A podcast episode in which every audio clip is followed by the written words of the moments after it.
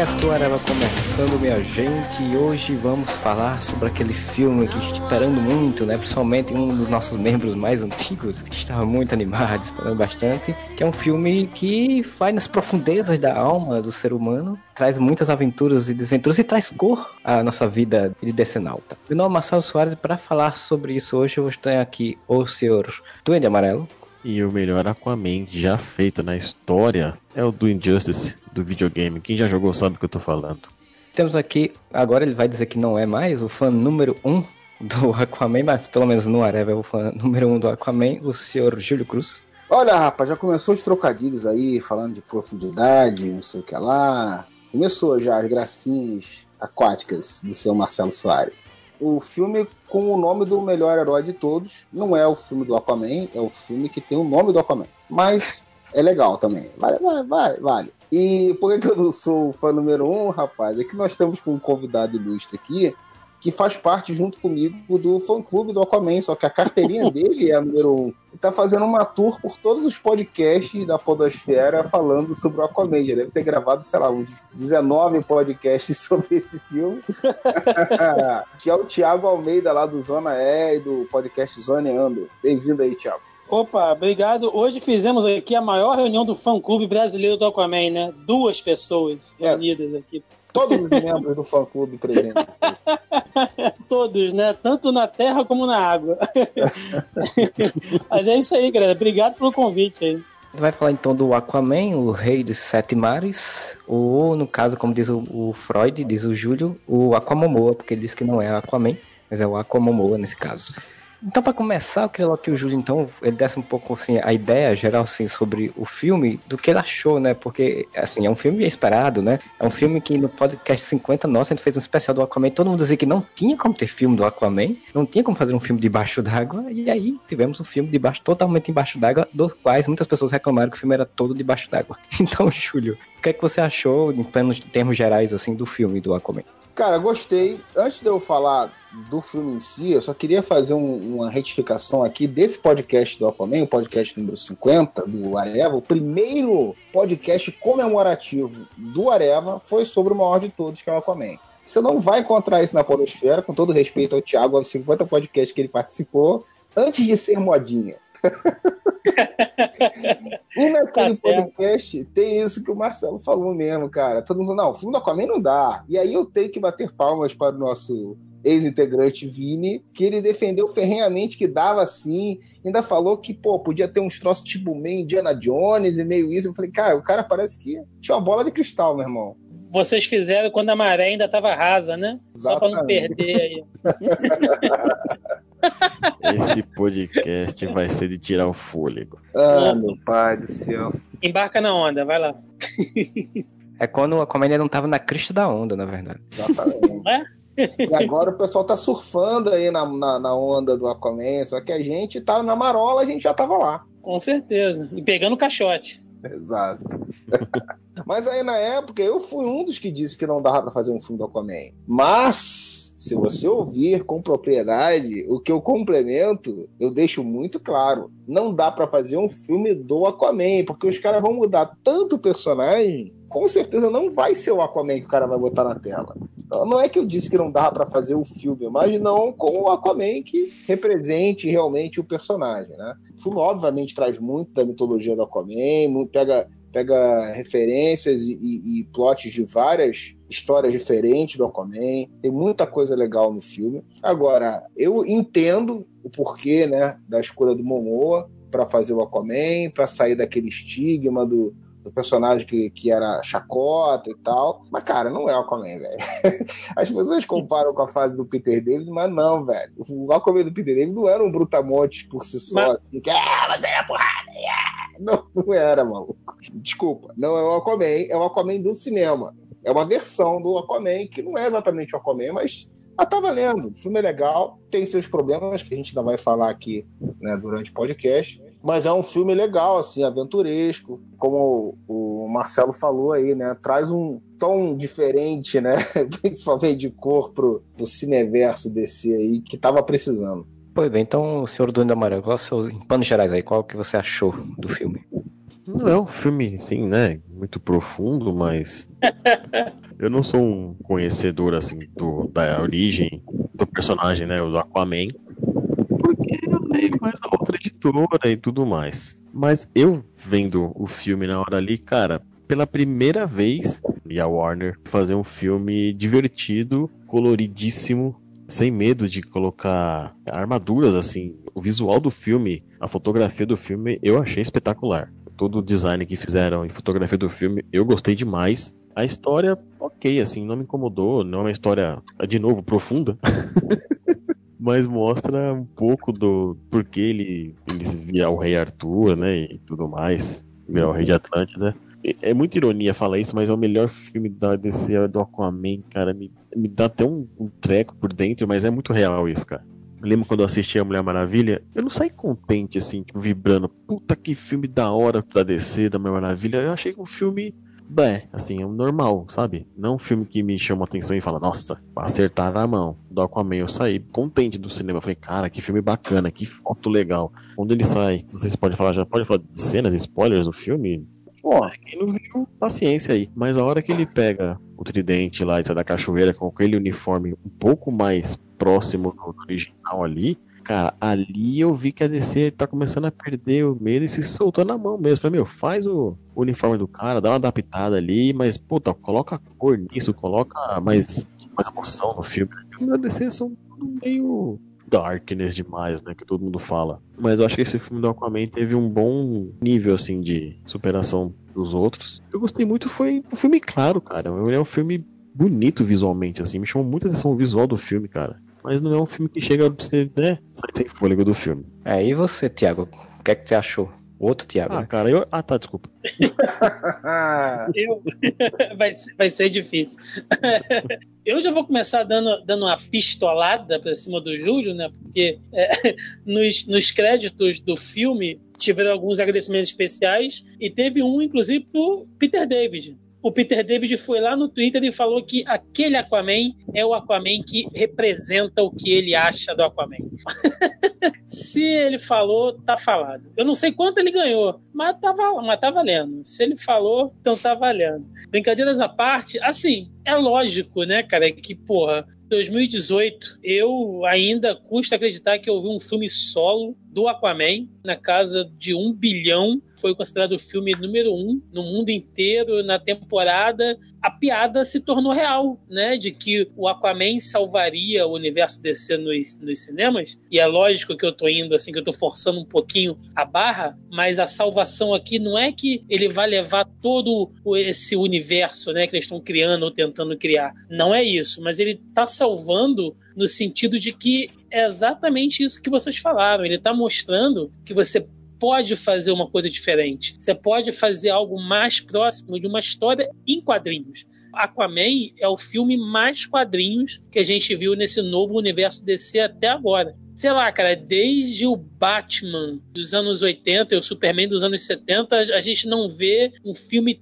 tão quadrinhos, sabe? Com elementos de quadrinhos, com referências de quadrinhos, mesmo ele sendo autoral em diversos pontos, como o Júlio falou, tem várias referências ali, né, cara? Desde topo, né, o polvo, até a roupa clássica. Pô, quando, né, a gente pensou que fosse ver o Aquaman com a roupa clássica lá, amarelo, dourado, com a calça verde no, no cinema, sabe? Coisas assim que eu, que eu pensei que eu nunca fosse ver. Obviamente, né, o filme tem os seus defeitos, tem suas falhas, né, algumas cenas de transição ali um pouco desconexas, um pouco longas. O CGI, né, às vezes grita na sua cara, tipo, olha aqui que bonecão bonito, né, de videogame aqui do, do PlayStation 2. Mas foi como a gente falou, um filme debaixo d'água que seria algo próximo de, de outra piada usando pela internet também, que seria o Senhor dos Anéis debaixo d'água, no sentido de que nós veríamos criaturas fantásticas, armaduras, né, poderes mágicos entre aspas, e tudo debaixo d'água, batalhas campais, né, ou batalhas submersas, batalhas submarinas, já que não está no campo.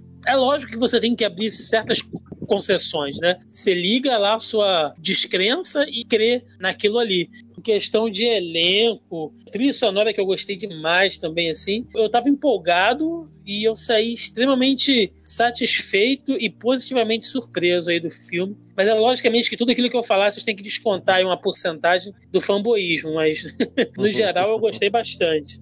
Cara, assim, o filme do Aquaman, pra mim, ele me surpreende em vários níveis, não só por esses que vocês falaram, porque assim, a gente teve alguns filmes e que não foram tão bem sucedidos, né? O Homem de Aço teve 400 milhões assim e tal. Aí o BVS foi aquele fracasso em, em, vários termos. Aí a Mulher Maravilha deu um jeitinho mais ou menos. Aí vem Esquadrão Suicida que foi um, um fracasso também. Deu muita bilheteria, mas como filme era muito ruim. A Liga da Justiça não foi o que eles esperavam. E tipo, me surpreendeu muito a Warner ter dado tanto dinheiro para fazer esse filme do Aquaman. A ponto assim de ter uma, uma coisa épica. Porque de fato é um filme com um tom épico, né? Que é um que a gente esperava de um filme do Superman, no filme da Mulher Maravilha, e até no filme do Aquaman. E isso me agradou muito no filme. Eu, em geral, curti o filme, como a gente vai falar, tem seus defeitos, mas em geral me agradou muito esse passo de, de, de ser épico, de tentar ser um pouco mais épico, ser mais quadrinho, né? De deixar-se aventurar-se por uma história, né?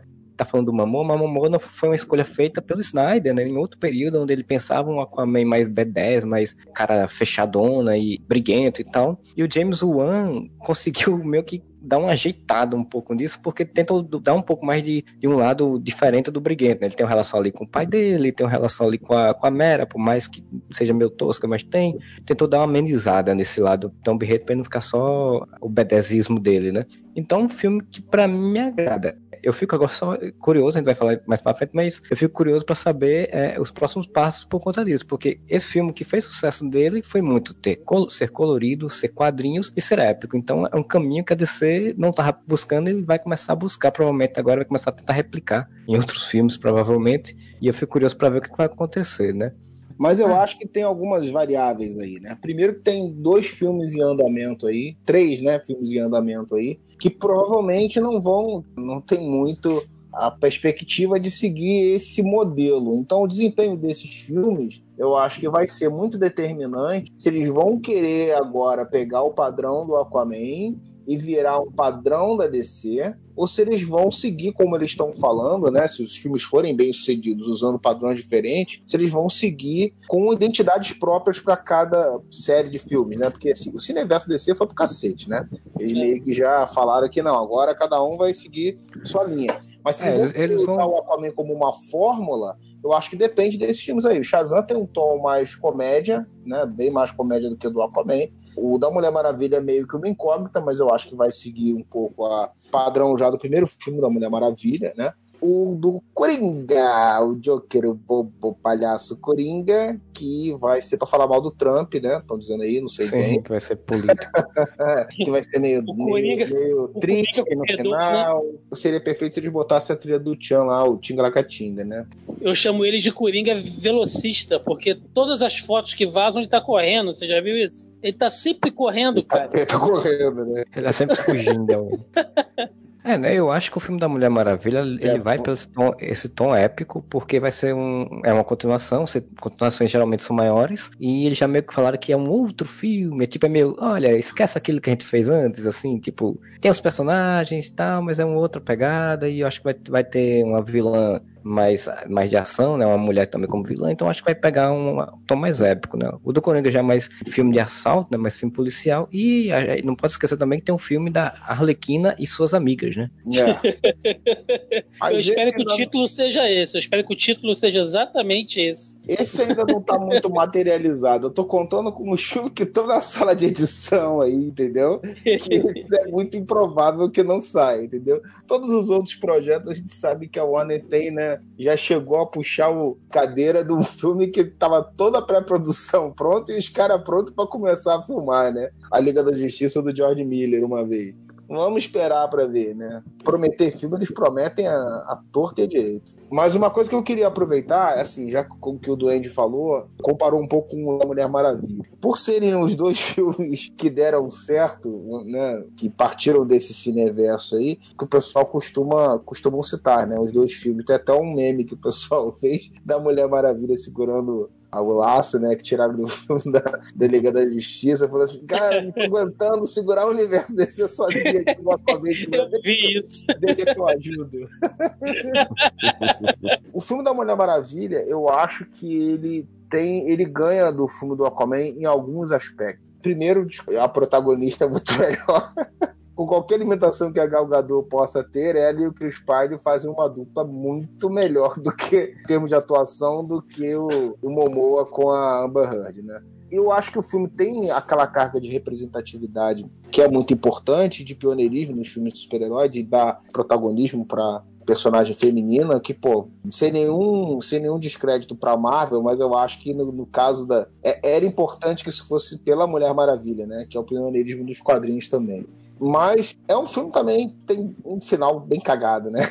é um filme que tem cenas mais emblemáticas, eu acho, assim, do que o do Aquaman. Tem alguns momentos realmente importantes, mas é um filme que ele é meio irregular ali, principalmente no final dele, né? Os problemas que o filme do Aquaman tem, eles são distribuídos igualmente durante todo o filme junto com as qualidades, né? E ele consegue ser mais coeso, de certa forma. Essa crítica aqui que você fez, esse apontamento, Vamos lá, sejamos sinceros, né? A gente sabe que o Momo é um cara que tem, sei lá, tem muito carisma, que ele tá se divertindo muito fazendo todo esse lance aí, e, e isso transparece na tela, porque quando o cara tá mais empenhado, tá mais empolgado, você nota, tem um clima diferente. Ok, mas verdade seja dita. Como ator, ele é limitado, né? Ele é um cara limitado pra caramba, né? A fazer aquela coisa do bárbaro, do selvagem, do, do Aquaman que, que tá surfando no, no monstro, né? My Man, né? Aquela coisa dele ali que ele faz a galera meio que pega muito em cima disso, porque o Momoa, pelo menos na minha visão, tá? Indiferente se ele tá no filme do Aquaman ou não, ele para mim conta, cara, como um novo participante de uma nova geração de action heroes, né? Como a gente teve nos anos 80, como a gente teve nos anos 90. Então, tipo assim, você tem um filme lá como Predador, Rambo, Exterminador do Futuro, que são filmes de brucutu com action heroes que tinham interpretações limitadas também, Stallone, Schwarzenegger, Van Damme, enfim, mas que se consagraram pela ação, pelo carisma, entendeu? Então, eu acho que você aposta naquilo que é o ponto forte do cara. E esse Aquaman foi feito para o Momoa, para ele atuar, entre aspas, como o action hero, né? Como o ator de ação que ele é. E não que ele fosse fazer alguma coisa, sei lá, shakespeariana, né? Alguma coisa muito mais Sim, profunda. sim. Então, Mas aí eu vou te falar o que acontece. Eu acho que ele tem tudo para trilhar esse caminho sim, inclusive para fazer tanto os filmes de ação brucutu mais padrão, como até alguns no futuro tentar trilhar um caminho misto aí com humor, como o Schwarzenegger fez bastante. Eu acho que Sim. ele tem condição de fazer isso tranquilamente. O grande problema que eu vejo nesse filme com ele pode ser pessoal. Pra mim não funcionou. Uh, Principalmente as tentativas de humor, eu acho que foram muito ruins e eu nem boto na conta dele. Eu acho que os diálogos são ruins também. É, concordo. Tipo assim, você pega o filme da Liga da Justiça, com todos os problemas que o filme da Liga da Justiça tem, e ele é um coadjuvante ali, muito coadjuvante, mais do que, do que deveria, na minha opinião. Né? Eu acho que ele foi um personagem que foi, foi meio que bem relegado a segundo plano ali no, no- filme. Mas funcionou. É uma coisa eu acho de diretor. Eu acho que talvez o James Wan não consegue encaixar isso bem, com todas as qualidades que o James Wan tem. Mas o Josué Eldon lá conseguiu. Ele funcionou bem como alívio cômico pa- parcial na- na- nas horas que tinha. E o que não casava bem era, era cair na conta do Ben Affleck, né? Aquela historinha de ficar toda hora fazendo a piadinha manjada sobre o Aquaman e ficava na conta do Ben Affleck. Mas as participações do Momon em si, com todas as limitações que ele tem, souberam dosar isso. Quando ele virou protagonista, eu não acho que, que as limitações como ator dele fossem tão problemáticas assim, só porque ele é protagonista. Dava pra ele segurar bem, né? Não ia ser algo shakespeariano, óbvio, mas dava pra ele segurar bem até. Mas eu acho que o filme não ajudou nessa parte, entendeu? Embora muita gente tenha curtido. Ó, um exemplo que eu vou dar. do porquê que eu acho que isso nem é dele o problema. Uhum. aquela cena, por exemplo, que é uma cena que funcionaria muito bem pra ele. Que é aquela cena que ele tá lá no boteco lá, e aí os caras vêm, tá, parece que vai ter Putz, uma treta, não sei o que lá. Velho, a atuação dele naquela cena é a partir do momento que a piada já foi feita lá, ele fazendo caras e boca com os caras, que nem é um problema. Mas a cena é horrível, a piada é Sim. horrível, velho. O timing de comédia é ruim, tudo ali é ruim, cara. É que nem o pessoal fala, diz que é o Warner, em geral, é, um- é o tio velho que não sabe encaixar piadas, não sabe fazer piadas. É o tio Porque- do Pavê, velho, aquela piada, bicho. Eu não consegui rir de nenhuma piada no filme, isso é fato. Mas tem várias piadas que você sente bem que ela é inserida porque pra tentar dar humor ao filme, né? Essa aí mesmo, tipo, ele já tinha tido um diálogo, todo, rolado todo um diálogo ali com o pai, não sei o que, tal, tal, tal. Tipo, corta a cena e vai pra outra coisa, cara. Aí não, ele vai fazer uma piada pra demonstrar que ele é bem humorado, sabe? Fica parecendo aquele humor de, de comercial de TV, que é forçadaço, assim. Mas que no comercial de TV você entende. E às vezes até funciona. Ali não funcionou pra mim em momento nenhum. E não é aquela briga de, ah, não, então você quer o filme dark, não pode ser humor. Você quer, é pra diferenciar. Não, cara. Como eu tô falando, na Liga da Justiça, as intervenções dele funcionaram bem até no lado cômico. A cena do laço, né? É bem divertida. Sim, sim. E, e outras mais curtas e tal, que também teve, funcionaram bem. Não é que eu quero que seja Dark, né? eu tô louco, tô fugindo dessa Uhum. porra, velho. Mas não acho que funcionou. Eu acho que, eu acho que aí é o James Wan não, não ter o timing e o dedo pra comédia. Eu acho que não tem. É a impressão que eu tive.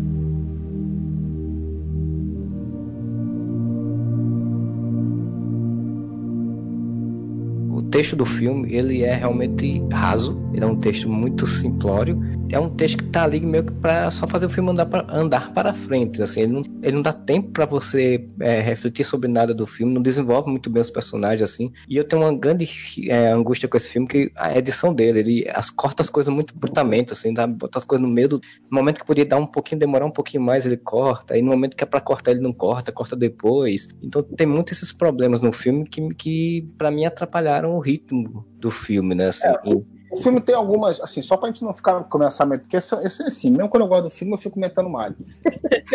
Mas Você assim. tem certeza que você gostou do filme Não, ou não? Gostei. Aí, aí o que acontece? Qualidades que o filme tem que, porra, eu curti pra caramba. Além de todo o visual, não sei o que lá, não sei o que lá, as cenas de ação são todas muito legais. Eu gostei de todas. Tem uma coisa que é muito legal nessa cena de ação, que é também um diferencial dos outros filmes, que são cenas de ação que elas se permitem ser longas, né?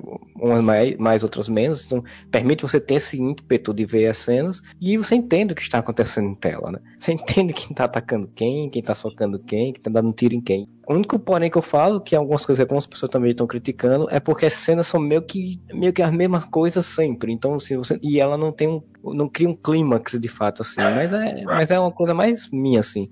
Mas as cenas de ação são muito lindas de se ver. É, exagerou um pouco nas explosões, mas no geral foi legal. É que nem eu vi no, no, no, no, num site que leva entreten- entretenimento a sério aí, os caras dizendo que ele, ele pa- parece com o Michael Bay, né? Porque, tipo, ele, ele abre umas três ou quatro cenas com explosão na cara da pessoa, assim. buf, Foram, foram, foram três cenas que são interrompidas com explosão. Todas as três cenas o Momoa cai do mesmo jeito, de, de ladinho, assim. isso aí é. Isso Mas é aí é, o muito, cabelo. é muito- É, né? Pra dar uma jogadinha, mesmo dentro d'água. Sobre a cena de ação em específico, eu acho que eu vou dar esse consentimento que vocês falaram aí na, na questão que o James Wan pode não ter dirigido bem algumas cenas em relação a falas, mas, cara, a atuação de cena de ação dele, pra mim, assim, acompanho o James Wan há um tempinho, porque eu curto muito filme de horror e tal, e eu gosto muito das coisas que ele fez, desde Gritos Mortais, né, até depois que ele deu aquela es- estourada lá com, com os outros filmes lá dessa franquia do universo da Annabelle aí, mas enfim. E aí, quando ele foi escalado pra fazer Velozes e Furiosos, fiquei meio, porra, esse cara, esse cara tá fazendo o que aí, né? Igual o torcedor do América, né? Esse cara tá fazendo o que aí, pô? Vai dirigir filme de, de, de, de ação, de carro, Vin Diesel, pô, tem nada a ver esse cara aí. E, por incrível que pareça, o sétimo filme, que é o que ele dirige, é um dos que tem as cenas de ação mais bacanas, né? E ali você vê que o cara realmente saca do que ele tá fazendo. E Aquaman, assim, se você já pega aquela cena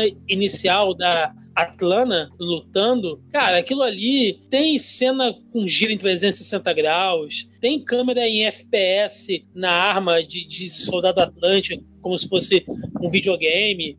tem zoom, tem câmera lenta, sabe? E você entende exatamente tudo que está acontecendo. A cena do plano sequência, e eu tô colocando plano sequência entre aspas aqui, lá com a Raia Negra na Itália também. Itália não, Grécia, né? Eles estão... Não, é Grécia, Itália. é Grécia. É Itália, Itália, é, é isso? Veneza, Itália. eu acho. você percebe que ele tem uma veia para ação muito boa. E ele é um cara que não deixa de perder a, a assinatura dele, que é o filme de, de terror, que é a coisa de, de criar um suspense, que é a cena do barco quando eles vão pular no fosso. Né? Ali você vê a assinatura do James Wan, da coisa do monstro que aparece e, e some e aparece de novo, e como ele trabalha a questão da luz, né? usando a luz dos raios para iluminar os monstros, aquele sinalizador que ele usa naquela cena que ele mergulha e dá aquela cena expandida, mostrando milhares daqueles monstros numa cena completamente escura. Então, é um cara que, assim, pelo menos nesse ponto de, de, de vista de cena de ação, ele me surpreendeu, quer dizer, me surpreendeu, né? Ele se comprovou, cara, realmente muito competente, assim. Acho que em questão de cena de, de ação, ele é um filme que ele entrega muito bem de diversas maneiras ali. E você, Duende, aí que tá caladinho? Eu tô vendo 300 aqui. É então, porque o Duende, ele é muito fã do Snyder, ele não aceita que o Snyder sair, então tá vendo um filme do Snyder. Vou é, ver esse Aquaman na Grécia aqui agora. é que tá falando de, de, de slow motion bem na cena aqui, eu fiquei falei, rapaz, é verdade. Procedendo um pouco na conversa ali que vocês falaram do Momoa, que ele não é um baita ator, e nananana, ficou meio, né? Eu não achei um gancho pra entrar, deixei vocês falarem ali que vocês estão empolgados, vocês são fã do cara, então deixa vocês falarem mais hoje. Mas eu, eu concordo muito com o que vocês falaram, que ele realmente não é um ator, né, shakespeariano, ele não é um ator que vai segurar o filme todo. Eu, assim, eu tenho muita certeza, assim, que ele vai ser o próximo The Rock da geração, assim, sabe? Ele é cara que tem muito carisma e ele vai fazer esses filmes água com açúcar, assim. Esse Aquaman acho que pode ser até o mais profundo. Eu não, não vou conseguir parar de falar profundo nesse, nesse podcast, cara. Vocês, vocês esquecem. Esse Aquaman foi dado de presente pro Momoa fazer. Eu revi em modo tortura o filme da Liga. Foi poucos dias depois de assistir o filme do Aquaman. E, cara, a diferença daquele Aquaman, Aquaman, guardadas as devidas proporções de tempo de tela e de coadjuvante para um cara que é o protagonista do filme, são dois personagens completamente diferentes, cara. Ali ele é só o Aquaman badass, né? Ele, tipo, ele né, surfa nos carinha e joga o tridente e sei lá o que ele faz no filme lá, mas ele nesse filme ele conseguiu, pouquinho que seja, ele conseguiu ampliar um pouco o personagem Aquaman, né? Você vê ele no começo, ele renegando tudo que era de Atlanta, de Atlanta, de Atlântida, porque ele, né, tem aquele, aquele medo de, de ter sido um filho da terra, com a mãe na água, e enfim. Ele não volta, ele, ele renega tudo, e é, é, já é um plot meio manjado, mas é um começo, né, cara? Pra quem não, por exemplo, eu que não sou um conhecedor de Aquaman, é um começo que você começa a entender por que, que ele virou todo esse cara no final do filme, fazendo uma ponte longa para quem não é tão fã do filme, é um filme completo. Eu tô vendo lá da galera que não tem esse perfil que a gente tem de comprar quadrinhos desde sempre, que é o caso do Venom. A galera que não acompanha, puta filme completo. Eu não consigo assistir o Venom, cara. Eu tenho um amigo meu que fala que é um puta filme de ação divertido, legal. Então, puta de um monstrão com hype legal, né? Tipo, anos 90, testosterona, arranca a cabeça tal, tudo mais. Então, eu nem vi essa parte de arrancar a cabeça que eu deu 15 minutos eu raspei, eu raspei o gato e saí fora. E pra quem não tem esse conhecimento de quadrinhos, é um filme divertido, é um filme bacana, é um filme dos anos 90 com um herói de quadrinho. Desliga o cérebro e vai se divertir. O filme do Aquaman tem um pouco dos dois. Você volta a ter um pouco de quadrinho na tela.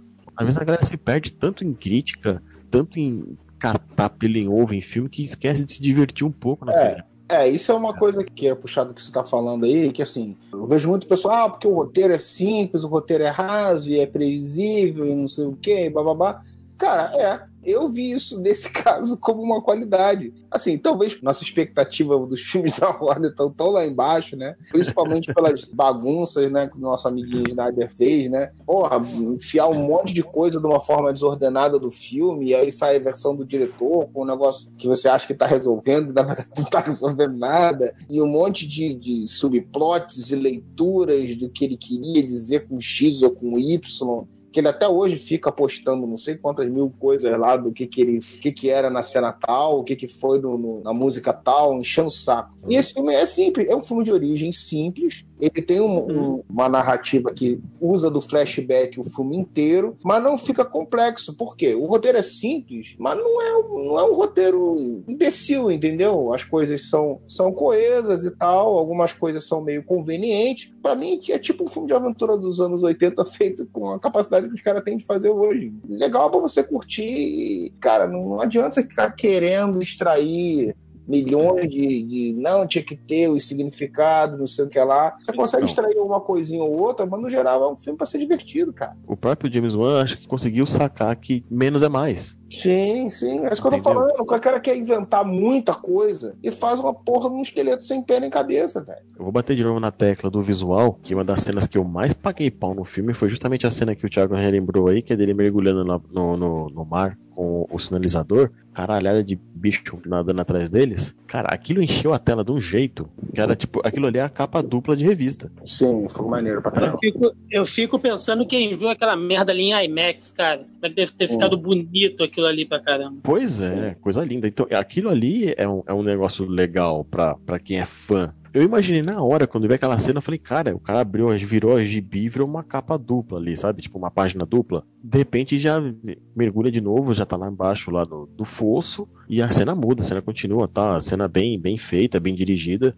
Eu achei vários easter eggs, vamos botar entre aspas aí, de revistas em quadrinhos, no filme mesmo. né? De você ver que, cara, isso é uma página de gibi. Uma coisa que eu não gostei, por exemplo, mas é erro de, de marketing da galera da Warner e tal, foi de ter quase entregou a cena inteira lá na Itália da perseguição da Mera e a luta dele com, o, com a Raya. Entregaram essa cena. A cena inteira eu não digo, mas realmente mostraram bem mais do que deveria. É, no final só estoura a Mera estourando os vinhos lá, matando os caras. A única coisa que. é Vocês estão falando daquele trailer estendido, né, de cinco É, minutos. Olha, mas eu, eu, eu concordo que ele mostrou muito, mas eu acho que esse trailer foi muito necessário, porque até então, ok, tinha saído aquele trailer, tinha me empolgado bastante, né, e tal, eu fiz até reaction lá no canal, lá, mas esse trailer es- estendido, onde as pessoas puderam ver mais, o tom do filme vai ser esse aqui, ó. Aventuresco, ação, é raio, sabe? Explosão, o filme vai ser isso aqui. Eu acho que esse trailer, por mais que ele tenha mostrado muito, ele foi um remédio amargo, sabe? Porque ali eu acho que muita gente se convenceu, tipo, pô, até agora eu não tava certo 100% se eu ia ver Tava o filme botando fé, né? não tava botando fé, mas porra aí, vou te falar, tá maneiro, hein? Tá bonito, hein? Agora eu Mas vou. eu acho que podiam muita ter gente. entregado outras partes do filme. Porque Concordo. na sessão você ma- matou a expectativa inteira dessa cena. É, mas eu concordo que aquele, aquela cena tá num trailer estendido e tal, foi exatamente pra causar esse impacto, impacto que pra mim causou esse impacto, porque eu disse, porra, quando eu vi a, sequ- a sequência de, de câmera indo, que vinha num e via no outro, e eu vi o Arraia soltando raio pelos olhos, que é uma coisa que a gente todo mundo queria ver essa coisa mais quadrinha, eu pensei, pronto, ok, agora você chamou minha atenção e agora eu vou no cinema ver. Não que eu tenha ido no cinema ver, mas enfim, é... Mas no geral, assim, vocês estavam falando aí de, de roteiro, né? Falando da história. assim, a história ela é uma jornada do herói, básica, né? O que tá renegando no início, no final ele aceita. E tem toda uma jornada de descobrimento do que ele é, de quem ele é, do que ele precisa fazer e das pessoas que precisam dele. Uma jornada do herói básica. Então James Wan foi exatamente o que a Mulher Maravilha também fez, né? Jornadazinha do herói. É tipo, é uma história de, que vai de um início de um canto para outro, que você desenvolve ali os personagens um pouquinho naquele meio e bota um monte de cena de ação. E, e é o que funcionou, velho. É um simples, mas é um simples que funciona. Sim. Se você, se você tenta ser simples e funciona e fica legal, ok. Agora se você queira ser complexo e não, não ficar legal, aí é pior, né? Então é melhor você fazer o mais tranquilo ali, mais É. simples. Principalmente pra um filme de origem, né? Porque a gente já, como a gente já tá em 2018, tá uns 20 anos de filme de, de origem surgindo aí a toda hora. Fazer um, mais um filme de origem nunca é fácil. Então é um- você tem que ir mais simples possível. É, e aí eu vou falar uma coisa que eu acho que é um ponto positivo e negativo ao mesmo tempo, tá? Mas é, para mim é mais positivo. Mas se você consegue relevar uma sensação que foi um pouco estranha durante o filme, que gerada por isso. Eles nunca imaginavam que eles iam fazer um filme do Aquaman. Então, quando eles fizeram um, eles não imaginaram de nem fudendo que ia ter um segundo. Então, eles enfiaram tudo que é tipo de coisa que eles podiam botar do Aquaman num filme só, né? Assim, das coisas mais icônicas e mais conhecidas. O cara botou a fase lá inicial lá dos 952, com aquela cena lá do- das criaturas. Sim. Eu, eu, eu sempre esque... Abissais, né? No Brasil Os chama- abissais, é. Que lá só, no filme é só as criaturas do poço. Isso Do aí. fosso. É, botou o irmão dele, o Orme, botou o Arraia Negra, botou um cacete a quatro, um Guaraná, um rolho e tudo mais. Só faltou Peter e o Baiacu, né? O restante tava todo Exato. mundo. Tava tudo, tava tudo lá. É, colocou até o treinamento dele muito rápido, mas colocou, né? Então É, colocou em tudo mesmo. Mas assim, ele conseguiu enfiar esse monte de coisa, e eu acho que poderia ter economizado algumas coisas, e com isso o filme ter sido um pouco mais curto, mas ficou bem coeso, e como o Marcelo falou, numa história simples que funciona. E não ficou confuso. Ele apresentou todo aquele mundo de Atlântida, ele tem não sei quantos povos, no passado teve isso, e agora tá tendo isso. E tem a intriguinha, vamos dizer assim, ali do, do Mestre dos Oceanos, e querendo controlar os outros povos. Tudo isso foi apresentado de uma forma didática, simples, mas se você for ver, tem bastante coisa ali. Mas tem muita coisa socada ali e não ficou um troço confuso. Então isso é uma qualidade. Uma coisa que eu acho ruim disso, que causou um certo estranhamento no filme, o filme, ele parece vários filmes. Ele parece um recorte de vários filmes, assim. É como se fosse uma coisa meio episódica, o filme. Não só pelo uso dos flashbacks, mas assim, cada cena parece que tem uma identidade própria, seja visual, seja com trilha sonora. Seja... Ele tem algumas coisas que dão unidade no filme, mas é estranho. Visualmente, e trilha e tudo mais, é, a abordagem de cada cena parece que são coisas uma diferente da outra, né? Ele pega um pouquinho de Indiana Jones pra esse trecho, ele pega um pouquinho de Star Wars pra esse trecho, que já é uma outra parada. Porra, daqui a pouco a trilha muda do, do, da água pro vinho. Fala assim, cacete, velho. É meio esquizofrênico. Nesse sentido, assim, eu achei meio publicitário, sabe? Assim, tipo, Sim. clipes, momentos, que é como se fossem propagandas para cada, cada estilo, de juntas constrói uma coisa, assim. Porque, por exemplo, essa coisa da trilha, muitas pessoas adoram a trilha e tal, gostam e tal, mas para mim ela me tirou muito do filme, assim. Em muitos momentos Sim. a trilha entrava do nada, assim, que eu dizia, meu Deus do céu, essa trilha não tem Mas nada a era ver isso com que eu isso. ia falar. Eu acho que esse, essa estrutura tem nada de confuso, tudo funciona, a história é coesa, tudo aquilo que eu falei de elogio eu mantenho. Fazendo um trocadilho sem querer fazer, mas ele prejudica a imersão, vamos dizer assim, na história. A imersão naquele universo. Porque não tem uma unidade, entendeu? Não é que você quer que seja tudo igual o filme inteiro, mas assim, as transições são muito bruscas, é, é meio estranho. Eu vou, dizer que eu concordo muito nessa questão de corte. Eu acho que o filme ele tem uns cortes estranhos, apesar da gente entender que sim, é o que o Júlio falou, é muita coisa acontecendo, então você tem que dar um segmento, porque senão realmente o filme não, não anda, né, cara? Ah, não explicou como é que o Aquaman saiu lá do deserto com a Mera, explicou como é que ele saiu lá da Itália.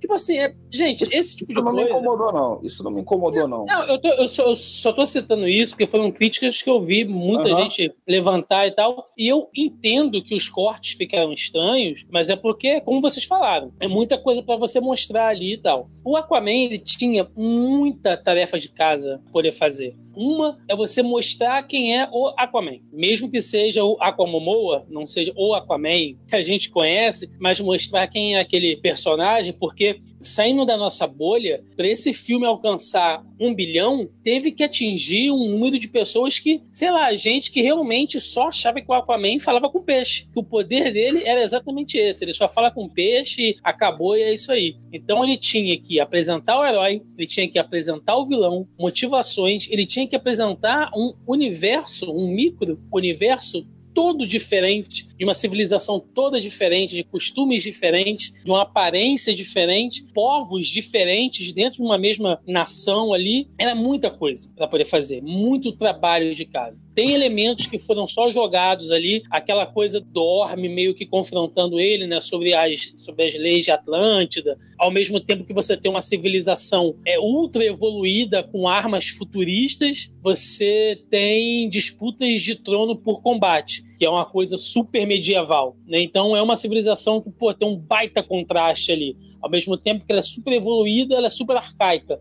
Então você começa a entender que tem várias nuances ali que pode ser explorado depois. Né? Não adianta você querer entender como é que a política de Atlântida funciona. Ah, ele, o Aquaman deu, deu golpe, ele não deu golpe porque ele voltou com, lá com a arma, lá com o tridente, mas o outro não era rei e tal. Gente, isso é uma política completa que fica em um subplot que o filme não tem como te apresentar isso. Aquela cena lá do submarino, que a gente ainda não citou, eu acho aquela cena perfeita, no sentido que ela mostra tudo que o Aquaman, e aí de novo, esse Aquaman é. Né? Ele é super forte, ele é super ágil, ele é super hábil em técnicas de combate, tanto desarmado quanto armado. Ele é impetuoso quando ele abandona o pai lá do Arraia Negra. Petoso Ou seja, não, em uma, babaca.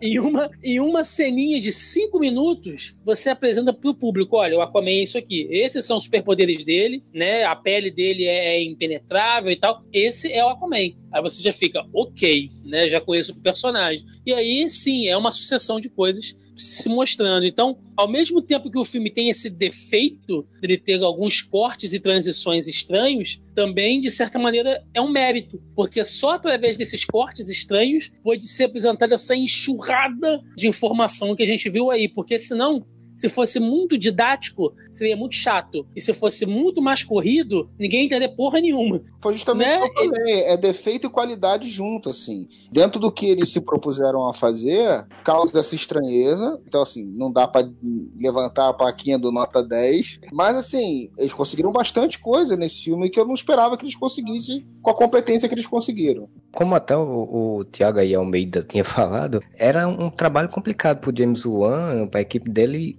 condensar tudo isso. É um filme de origem, tem que mostrar um monte de coisa, tem que ter ação interessante, e tem que chamar público leigo, que só acha vou comer uma, um- uma bobagem. Tem que fazer tudo isso num único filme de duas horas, duas horas é alguma coisa. Então realmente era muito difícil, assim. Então eu também acho que é tudo muito abrupto, tudo muito rápido, num rápido que não dá pra você sentir. Eu, pelo menos, não senti muita empatia por nenhum personagem. Assim, o máximo que eu senti foi pela Nicole Kidman, e ela aparece pouco no filme. Nem o pai dele, eu acho o Maruj lá, eu acho ele, ele muito bem desenvolvido, assim, então fica tudo muito rápido. Você não consegue pegar simpatia por ninguém. Eu tenho por mim que o plot geral do filme é interessante, mas eles podiam, como falou aí, tipo, podia ter segurado umas coisas pra um filme mais à frente, né? Por exemplo, você mostrar todos os sete reinos, mostrar tudo que tem ali, pô, podia ter segurado um pouquinho e você mostrar num, num filme mais à frente, deixar um pouco de mistério, né?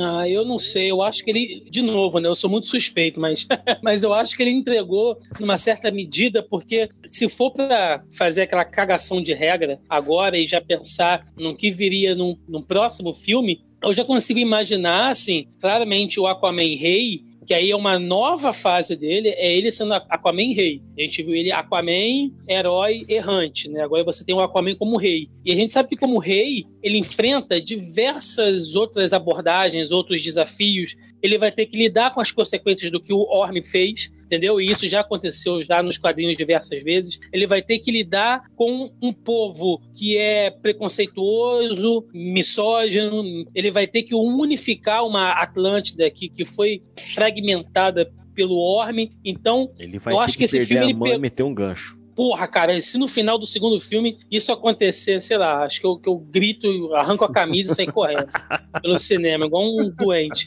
Mas, Mas tem que perder, Mas- mas tem que perder salvando o filho, não é perder pras piranhas lá, não. putz, Não, tem que ser pras Ah, tem piranhas. que ser com as piranha, pô.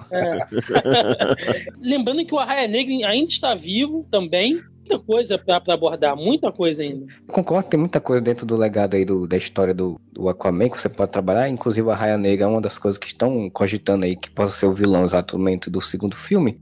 Que eu acho que é muito o clima do que o Júlio falou aí, de que, ah não, a gente não sabe se vai ter outro filme, vamos usar tudo que puder nesse filme agora. É apresentado muito rápido os outros reinos, assim, e é tudo tipo, eles são apresentados pra poder ter a gente ter uma cena lá no final com todos os monstros de todos os reinos lutando. Cara, é vou foda te pra falar uma caramba, mas- Vou te falar qual é a ma- maior sensação de desperdício que eu tenho são dos abissais. Ah. Porque, porque, porra, da forma como eles já foram apresentados, não dá mais pra fazer um filme de terror aquático com o Aquaman É, encarando eles. Como E no final, Foi no muito final, ali, foi maneiro pra caramba, mas assim, foi uma sensação de desperdício que até nos quadrinhos rola, né? Porque assim, foi uma coisa que ficou inacabada e que várias vezes eles já é, soltaram que o Ivan Reis ia voltar junto com o Geoff Jones para poder fechar essa história aí, e eu acho que nunca vai acontecer, porque não para de aparecer coisa, outras coisas diferentes para ele fazer. Eu acho que o timing já foi pro cacete. O próprio personagem já, já, já tá enfrentando diversas outras coisas diferentes nos quadrinhos. Como é que eles voltariam para fechar aquele, aquela ideia que eles pretendiam naquela época. Quadrinhos já ficou parado no meio e, e no cinema meio que foi queimou a ficha ali numa cena e ficou legal, mas queimou um cartucho É, rapidamente. não, e vale salientar assim que no final a Comer com o Tridente comanda todo mundo, Exato. inclusive os abissais, né? Por isso que eu tô falando ali, queimou o cartucho ali, porque agora vai fazer como isso, entendeu? Além de perder aquela sensação da ameaça inicial, como tem nos quadrinhos, de ser uma coisa desconhecida, que apareceu, que ele vai entender, investigar e tal, e aquele clima de ser tipo um alien, da- porque tem remete pra cacete ao alien do cinema, né? Os abissais do quadrinho, obviamente, foi feito já com isso em mente. Perde o fre- o frescor de você utilizar aquilo ali como uma coisa que tá acontecendo naquele momento, porque foi usado numa cena já e, porra, foi maneira pra cacete. Mas eu queria um filme inteiro daquela porra ali, velho. Seria massa. É, eu, eu acho assim, a ideia é muito boa de que o tridente está escondido exatamente no local onde ninguém vai, porque tem medo das piranhas, né? Dos, do- dos monstrinhos lá. Isso a ideia é muito foda, então você pensa, tá, ok, então vamos botar lá e vamos usar esses personagens, mas realmente desgasta, né, assim, os personagens. Claro que você dá pra fazer outras coisas, você tem toda a questão da poluição do mar que não aparece nesse filme, né, você não vê nenhum É. momento Falado bem por alto, assim como um plot inicial ali, né? que você pode trabalhar e a própria interação com o reino humano, que também não aparece nada nesse filme, né, assim, tipo, o cara tá tendo todas umas guerras lá, tem, tem É, todos uns auê, mas, né, Mas não esses tá são pontos que dá pra eles levarem pra um segundo filme. É, e tem um ponto aí, como o, Thiago falou aí, do, da questão dele como rei, o Aquaman meu rei. É, tá rei. também baiano. É um caranguejo vindo ali, não dá pra você expulsar ele com a sua mente, não. porque, tipo, dá pra começar o filme trabalhando exatamente, tipo, toda a burocracia, que tem que ler toda coisa chata, que o, o personagem do, do Mamua, né, ele é um personagem irritado, né, ele não tem paciência pra coisas burocráticas. Provavelmente vai ser uma das coisas que vão trabalhar e ele, tipo, ah, vou sair aqui de fininho pra tomar uma aventura e acontece uma merda e aí ele tem que resolver. Não sei exatamente que caminho vão seguir, né? Eu acho que com o sucesso do filme é, é bem óbvio que vão querer fazer uma continuação dele. Sim, tem muita coisa que dá pra eles explorarem e é o que eu falei, né? É- Esse mundo de coisa que eles colocaram ali, surpreendentemente, ficou muito coeso dentro do roteiro, né? E isso é uma qualidade do roteiro, embora seja uma jornada do herói simples, algumas coisas previsíveis e blá blá blá blá. Freud tinha que resolver o problema da DC, porque tudo envolve a mãe, ou o pai, ou Ah, sim, a DC tem esse problema. Todo relacionamento familiar. Mas é uma motivação melhor que Mulher Maravilha, né? Não? Hum, Não sei, relativo. Porque o da Mulher Maravilha não é só o Steve Trevor, é a curiosidade dela de conhecer o mundo que as Amazonas não querem deixar ela conhecer, né? Que movimenta a história no início da história, né? É, é isso, né? Depois, no final, quando é pra enfrentar o vilão, aí sim, o plot do Aquaman é melhor, né? Porque o plot, já, já tá cagado já. Do meio pra frente já é cagado, Mulher Maravilha. Plot inicial é interessante. Agora, é, o do, da, do Aquaman, claro, é muito mais interessante. Tipo, ah, vocês mataram minha mãe, o outro quer me dar um golpe, não quer aceitar, me aceitar, e não sei o que, eu tenho que resolver Ah, cara. perrengue e voltar. Uma coisa que eu queria falar que eu achei que ficou muito maneiro, e aí eu não acredito que eu vou falar isso, tá? Porque vai parecer que eu estou sacaneando o Aquaman de verdade, mas não é. Porque o Aquaman tem fases em que ele é realmente um outsider, né, que eles exploram isso, né? Dele ser um outsider e tal. Inclusive, tem uma, uma das origens dele, ele tem aquele uniforme laranja porque é roupa de presidiário lá em Atlântida. Aquele, aquela roupa, né? E ele é preso lá por ser o, o, o lourinho que veio da superfície, não sei o que lá. Para transpor isso para o cinema hoje em dia, eu acho que o Momoa funcionou muito bem aquela ideia que eles pegaram dele ser o mestiço. Porque você consegue fazer a correlação com a forma como é o preconceito pra gente, né? E essa relação é importante, porque o público que tá vendo é somos nós, né? É o público que vive na nossa sociedade, né? Você vai ter diferenças lá, você vai ter um monte de coisa, mas assim, é muito mais fácil de você se relacionar com essa situação que ele é um, um renegado naquele mundo e sendo chamado de um mestiço ele sendo quem ele é, do que ele sendo como o irmão dele, que é muito mais parecido fisicamente com o Aquaman original do que ele, né? O Lourinho, entendeu? É, branquinho e tal. Isso foi uma sacada que eu achei bem legal do filme. Essa, ele consegue passar essa imagem de ser um, um, renegado naquele mundo, o irmão dele, né, ser a nobreza, vamos dizer assim. Que nos quadrinhos é o contrário, né? Assim, ele, ele é o. As pessoas sempre falam, ah, chega de louro. Porra, quase não tem louro, cara. O Aquaman, qual que é o herói protagonista louro que tem? É o Gabriel Arqueiro? Porque não tem outro, velho. Branco, tudo bem, né? Mas Todo mundo é branco. cabelo louro. O que as pessoas falam, cara, é o Capitão América e o. E o, e o, e o Thor. É, e o Thor, né? Na Marvel tem um pouco mais. Mas na DC não, cara. Na DC todo mundo é cabelo castanha, cabelo escuro, não sei o que lá. O Barry não é loirinho, não? Oi? O Barry? Não, o Barry é ruivo, se eu não me engano, não é? O Oli, acho que é, que é ruivo, Não, não. ah, o Olha que é ruivo. É, então. o Barry. O não lembro Barry é é- loiro, o Olha é ruivo. é. É, mas o Barry tá sempre de máscara, ninguém tá vendo. Claro. É tudo vermelho naquela porra, É, né? tudo vermelho. É ruivo, até vermelho. É interessante assim, porque quando o, o foi escolhido, ele tem um monte de tatuagem e tal, então eles tiveram que pensar em outras tatuagens para complementar ali a dele, para não ficar solta. Muitas pessoas questionavam e diziam que era a genialidade do Snyder, é que ele seria um Maori, né? Pensavam que ele teria ficado nas na costa, em algum local onde tivesse uma tribo Maori, ele seria com, com- cuidado por uma tribo Maori e tal, tal, tal. Não foi, mas enfim, manteve essa ideia do que, como você tá falando, né? da coisa mestiça e da xenofobia, da- por conta da diferença de raça e tal. Isso é interessante. Mas eu tenho uma, uma questão, uma dúvida, que a nossa ouvinte Julie Mendes e a nossa patrocinadora, nossa madrinha, ela nos fez essa pergunta, que a mãe dele fugiu de Atlântida em algum momento, porque teria que ser obrigada a casar com um cara que ela não queria, não sei o quê. Foi morar com uma, o Marujo lá, o marinheiro só. Teve o Aquaman, né? Teve o Arthur Curry e tal. Aí chegaram os caras, atacaram ela resolveu voltar. E aí ela depois foi morta. Assim, quanto tempo durou? Assim, tipo, ela casou e teve um filho, depois mataram ela? É, não, não, não sei.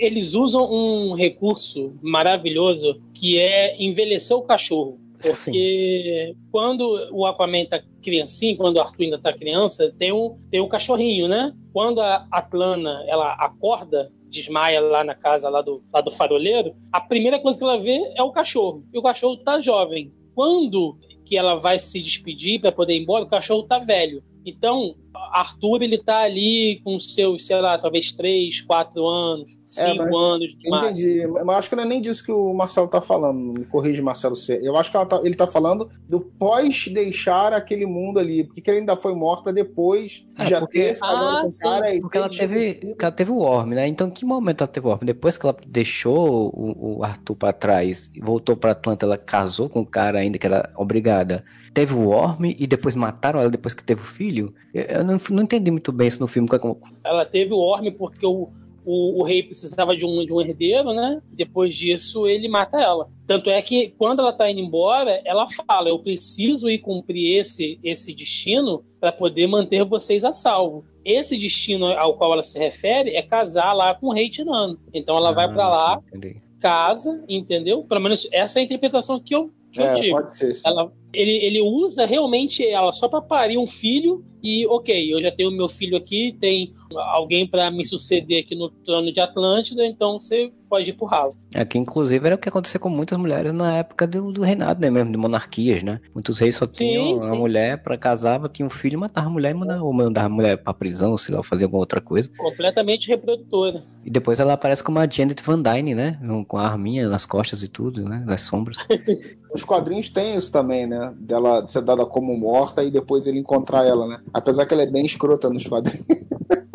Outra dúvida que também eu tenho em relação a ela é porque eu não lembro direito a sequência, mas como o Duende Amarelo aí assistiu há pouco tempo Liga da Justiça, se ele se lembra disso. Eles falam sobre ela, ele e a Mera falam sobre a mãe dele. Eu não lembro qual é a conversa. E eu achei no momento que ela tava viva quando ele falou com ela, no, na Liga da Justiça. Na liga? É. Eu acho que não. Acho que ela Ele já já- fala como se ela tivesse morta já. Ah, tá. Eu não lembro, eu tenho que rever. Porque ela dá, ela dá meio na cara dele, assim, que tipo, honra o legado da sua mãe, nananã, que ela morreu em vão se você fizer isso. Foi meio nesse sentido, assim. É, mas aí na- no, no filme da Liga ele é meio revoltado com ela. Né? É. Eu lembro qual é o diálogo que ele fala. E É. não casou muito com esse. Mas, cara, vamos, vamos esquecer. Não, não tem uma linha, uma, uma É, linear, só, assim. é, é um novo próprio- filme. O próprio filme, o próprio filme do Aquaman, ele meio que faz uma questão de não levar os acontecimentos da liga em relação a nada, né? Tem só uma pequena menção lá que o É, que ele enfrentou. é, que o pai dele fala com ele, não, você ajudou lá a destruir lá os bichos lá e tal. E a- acabou, entendeu? Tipo, bola pra frente. Até porque se fosse levar a sério aquele filme, ia ter que botar todo mundo falando dando das bolhas, né?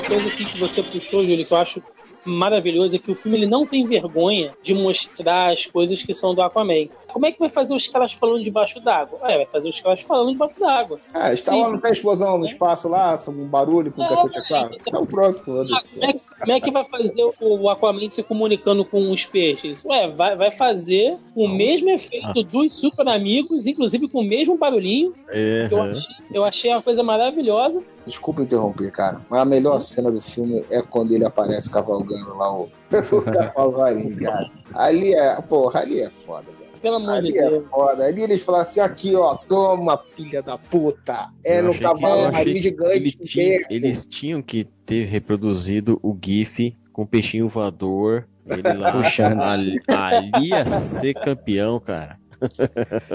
Eu, eu tenho, que- eu tenho que se elogiar a criatividade do, do James Wan e da equipe dele lá de construir monstros submarinos, né? Porque quando eu falo no filme do Aquaman e, e de ter monstros, eu pensei, pô, tem que ser viajando nessa. Você tem que fazer umas coisas bem grotescas, bem gigantes, assim, bem diferentes. Tipo, o cavalo marinho é um cavalo marinho, mas é um cavalo marinho totalmente específico, assim. Parece um dragão, né? Ele parece um dragão. Sim, mas assim, é a preguiça das pessoas de não quererem, não quererem pensar e o cara aqui Exato. um pouquinho, porque Isso, cara, isso. O, o oceano tá é cheio de criaturas bizarras, velho. Então, se o cara quiser exercer um pouquinho a cri- de criatividade em cima daquilo dali, é porra, ele pode pegar referência de um monte de coisa bizarra lá e fazer umas criaturas fantásticas da hora. Meu irmão, tinha tubarão de combate, tubarão de guerra, com armadura. Se você, se você não tem coragem de assistir um filme com, de, com tubarão de armadura, meu irmão, porra, pelo amor de Deus, você tá, tá morto por dentro. Cara, mas depois do Sharknado tá tudo liberado. Como chegamos nisso, né? Ah, é referências. E ainda seguindo nessa linha que ele não tem vergonha de mostrar as coisas como elas são, o próprio Arraia Negra, de você assumir o visual do Arraia Negra daquele jeito, inclusive ele dá até uma, uma explicação de por que, que o capacete precisa ser grande, É a cena mais estranha do filme, assim, tipo, ela é colocada num momento totalmente nada a ver. assim. Parece que eles gravaram um negócio todo diferente. Eita, porra, a gente tem que explicar porque o capacete é. Então, é desse mas jeito. é- essa cena ela é bem bacana porque ela assume essa questão do Arraia Negra ser aquele visual meio alienígena, né? Mas ao mesmo tempo, ela é uma merda porque ela destrói o vilão, porque do nada o Arraia Negra pirata ele passa a ser engenheiro armamentista Isso, Atlante, né? Também, também. Pirata. Isso eu achei, eu achei isso uma merda. Se você fosse fazer isso, construísse isso ao longo do filme pra você entender, ah, não, tá, Sim. ok, o cara, a não ser que eles tinham botado isso e depois foi cortado, enfim. Mas se não fosse pra fazer isso, faz com que o, o, o Orm dê logo a, a capacete pro bicho, né, cara? Tipo, Mas aí tinha que ter uma identidade própria, né? É por isso que fizeram isso. Mas realmente isso que o Thiago falou, tipo assim, cara, são piratas tecnológicos.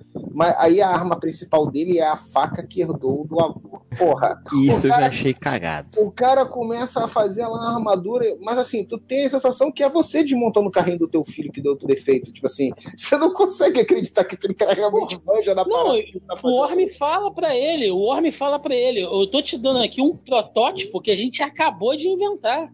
Ele melhorou o protótipo Atlante, entendeu? Sim. Tipo, porra, aonde você fez esse telecurso 2000 que você aprendeu essa merda em uma Ali- hora, cara? ali assim, eu entendo a necessidade, eu entendo de não ser o padrão, de, porque senão seria, né, não teria a sua identidade própria do, do vilão, mas forçaram a amizade pra caralho ali. Porra, Não, e- e é uma- até, o, até o Dr. Shin no, no final mexe no bagulho, cara. Aí a Todo mundo mesma piada, a piada já tinha sido ruim da primeira vez, aí os caras vão lá e repetem a piada. Eu falei, Você não Porra, é, não, isso aí foda. de novo. O que eu falei que eu achei muito louco nisso daí tudo, tirando essas cagadas todas, foi tipo, o porquê dele aumentar o capacete. O motivo dele aumentar, porque o raio, peranã, tem que controlar e tal. Agora, como ele fez isso e dentro. 30 minutos, Porra, Telecurso 2000, foda que ele e fez. não né? sobrou uma peça, cara. É, Essas coisas que eu falei que se tira a gente do filme, né? Tipo, essa cena me tirou muito do filme, porque, tipo, tem uma sequência toda, porra, meio épica, né? Dele, do Orm entregando as coisas, ele atira lá, explode o negócio e tal. Aí você vai ter a sequência pra outra coisa, que é o desenvolvimento da outra parte que o Aquaman tá desenvolvendo e tal.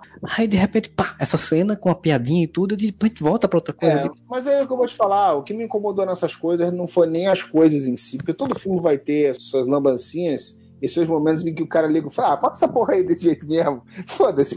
É, mas ele liga e fala, ah, não, foda-se, velho. Ninguém vai ligar pra essa porra, não. O importante é a história. Ninguém vai toda. reparar, né? É, o importante é a história toda. E eu acho que ele tá até certo nisso. Tem hora que você tem que realmente ligar o foda-se e deixar alguma parada meio. Ah, não, não vai perder tempo explicando por que que ele fez. Mas o que me incomoda é, é o que eu repeti. É, é- é o timing do humor, é, o- é- é- é a esquizofrenia de algumas cenas que, que, que soam muito deslocadas, assim, que Sim, comprometem a humanidade do filme. Não, e não o fato em si, entendeu? Que, cara, se tu fuçar, tu vai achar erro em qualquer filme, velho.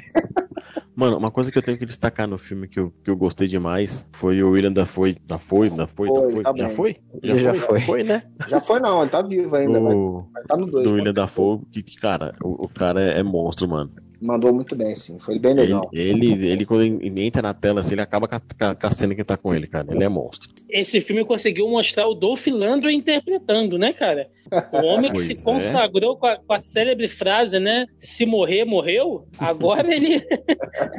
Porra, ele te convence ali, o rei Nereu, né, cara? Porra, parabéns, James Wan conseguiu fazer o Dolph Atuar. interpretar como. É. atuar Tem, como nunca antes na história do cinema. tem a, tem a cena, a cena que eu acho interessante é quando a Mera, né, percebe que o pai também quer guerra, né? Ele quer guerra. E aí ela faz, ah, você não quer, você, você tinha dito que não, e não sei o que, ela vai fugir e tal. E realmente você percebe, ele dá uma dualidade ali no início, mas ele passa a presença realmente. Aquela cena que eu pensei, eu imaginei ela falou assim: Ah, seu filho da puta. quer dizer que eu tô aqui do teu lado, seu filho da. E tu quer isso, porra mesmo. O Vulco, né? O Vulco, Vulco aí, o, o William Defoe, manda tão bem que eu acho que ele seria um companheiro de viagem tão legal para o filme, até mais do que a Mera, né? Claro, assim, tem que botar o casal e tal. Mas ele, como mentor, ele manda bem e aparece pouco, e isso me entristece também. Uma coisa que eu vou falar agora, que a gente tá falando muito pouco da Mera, né? Cara, eu achei a personagem da Mera muito legal, mas assim, a atuação Muito. dela, a atuação, a atuação dela tá bem cagada, velho. É, a, person... a construção da personagem, da história dela e o desenvolvimento Se ela- daquela personagem no filme é atriz- muito boa. Assim, se ela mandasse bem ali na atuação, cara, seria um personagem que seria memorável, que ia estar todo mundo pagando pau, velho. E ia ganhar um filme solo depois.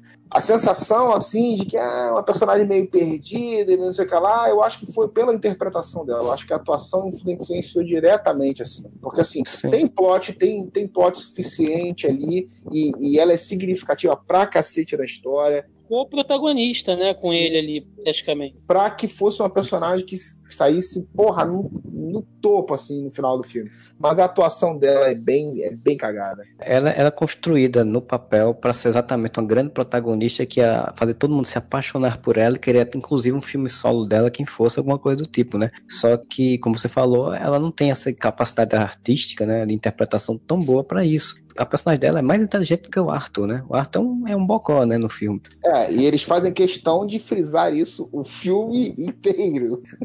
que ele é meio burrão. Vocês acham que. Vocês acham que a, que a interpretação dela ficou meio assim um peixe fora d'água? Desculpa, gente. Ah, não. Ah, eu achei que ela foi meramente usada. Eu já, ia- eu já ia dizer que a gente, tava- a gente não tava falando muito dela porque não era mera coincidência, né? Ela era, ela era pra ser protagonista, mas acabou virando uma mera coadjuvante. Foi uma boa âncora do protagonista. Caralho, vai acabar nunca. Segurou ele em tela. Ela fez que o filme andasse, nadasse, né? O filme fosse pra frente, né?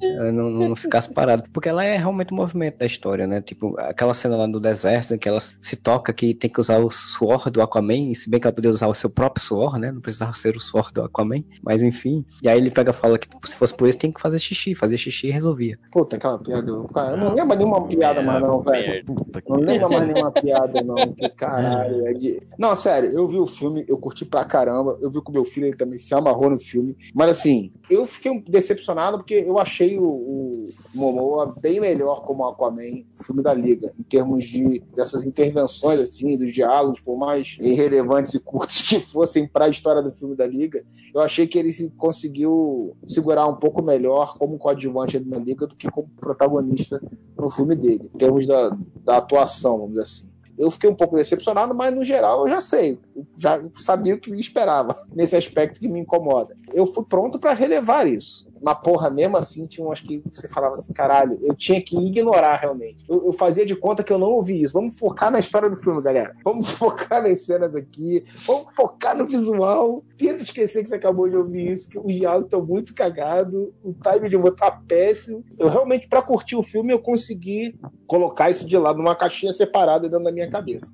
Para encerrar um pouquinho da fala da Mera, uma coisa que eu queria dizer é que, e- que é outra coisa dessa coisa dos tons do filme, que até o Júlio falou, né, que às vezes muda. Os caras estão lá na, na Itália, estão lá caçando uma, uma dica para poder encontrar o tridente, não é nem de Poseidon, né, é tridente do, de outro nome, eles dão lá outro nome do, do rei da É do- Atlântica.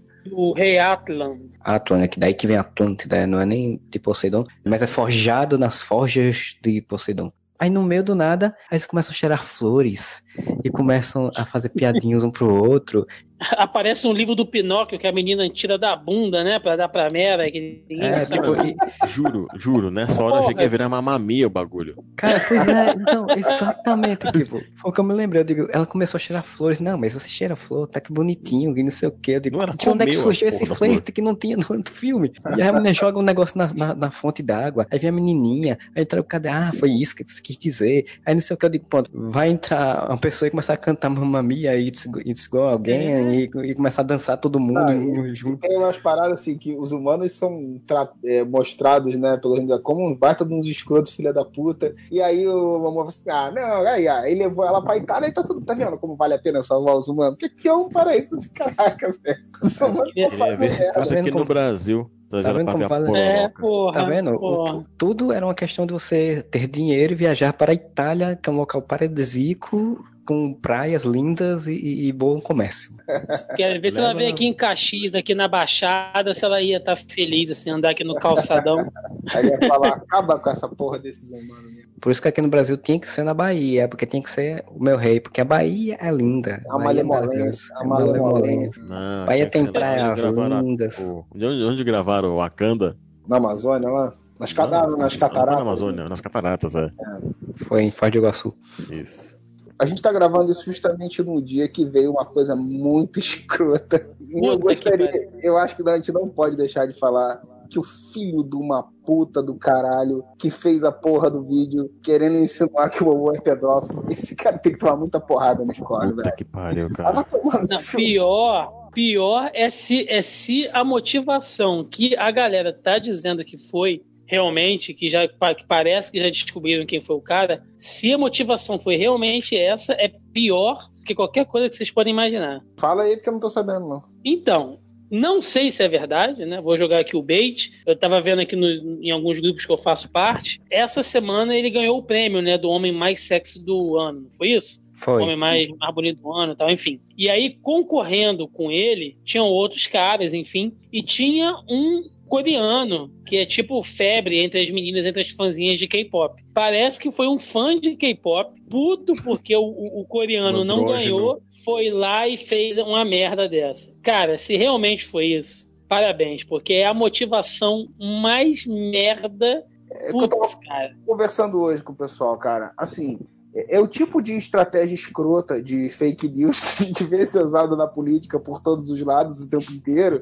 E que por mais que você ache deplorável, você entende os interesses que estão por trás daquilo dali. Agora, o cara, quando faz isso com um ator ou qualquer que seja a pessoa, simplesmente pelo intuito de, de detratar a pessoa e colocar o cara como um pedófilo, velho. Não dá, bicho. Não, não, não É tem- nojento. Não, se, se- não tem uma se esse for realmente o motivo, cara, É, é foda, né? eu, eu tô pensando co- como que eu falo isso do, do jeito que eu não tomo processo, porque eu não tenho dinheiro pra pagar. Tem que acabar o K-pop, né? Já diz- dizia o Rogerinho, né? Tem que acabar. É, isso. não, não, afoga na pocinha, amor. Vai, afoga o cara Cara, pocinha porque lá eu vou te falar assim, eu, não- eu não, não acompanho a vida pessoal do Momoa, entendeu? Eu não tô aqui pra botar a mão no fogo por ninguém, porque assim, mas a impressão que ele passa, em momento nenhum, tô cogitando a hipótese que poderia ser verdade um negócio desse, até porque é uma, Não, é uma- é. é uma coisa tão estúpida, porque é um tipo de notícia forjada que é facilmente rebatível. Só você ver o vídeo inteiro, você vê que, que não tem cabimento o cara cogitar aquela hipótese ali. Mas assim, a impressão que o cara passa, do pouco que eu já vi do cara, ele tem que ser um pai, porra, gente boa pra caralho, que se amarra no filho dele, que leva o filho dele pra, as paradas e curte com, os- com os moleques. Porra, aí, mano, e mexer com, Assim, com não conhece a filho, vida né, pessoal cara? do cara, então você não sabe. Amanhã você descobre que o cara não era um pai tão presente assim, pela profissão dele mesmo, como acontece com muitos atores de Hollywood. Mas a impressão que passa é que é um cara que valoriza pra cacete a família, que tá sempre. Porra, aí tu vai botar que o cara é pedófilo, velho. No seu cu, cara. Pedófilo com filha. Pois é, ah, vai se fuder. Porra, quem, quem, quem é pai? O Júlio, eu, não sei se o Thiago é também. Se o Marcelo Não. é também não sabe. E, cara, mexe com Marcelo filho, também não mano. sabe o que, cara? Que conversa é essa? Ah, É, Registrado ou não? Pode ter muito Marcelinho por aí. Pode ter muito por aí. Não não. Oi, gente, meu nome é Marcelinho e eu vou ler uma historinha pra vocês, hein? Estão preparados? Eu falei, se, se é, não sabe. Aí, Joga essa, essa conversa pra lá. Isso não é que existe. A indignação dele foi genuína, né? Que porra é essa, rapaz? Não é vocês. que eu sou de virgem.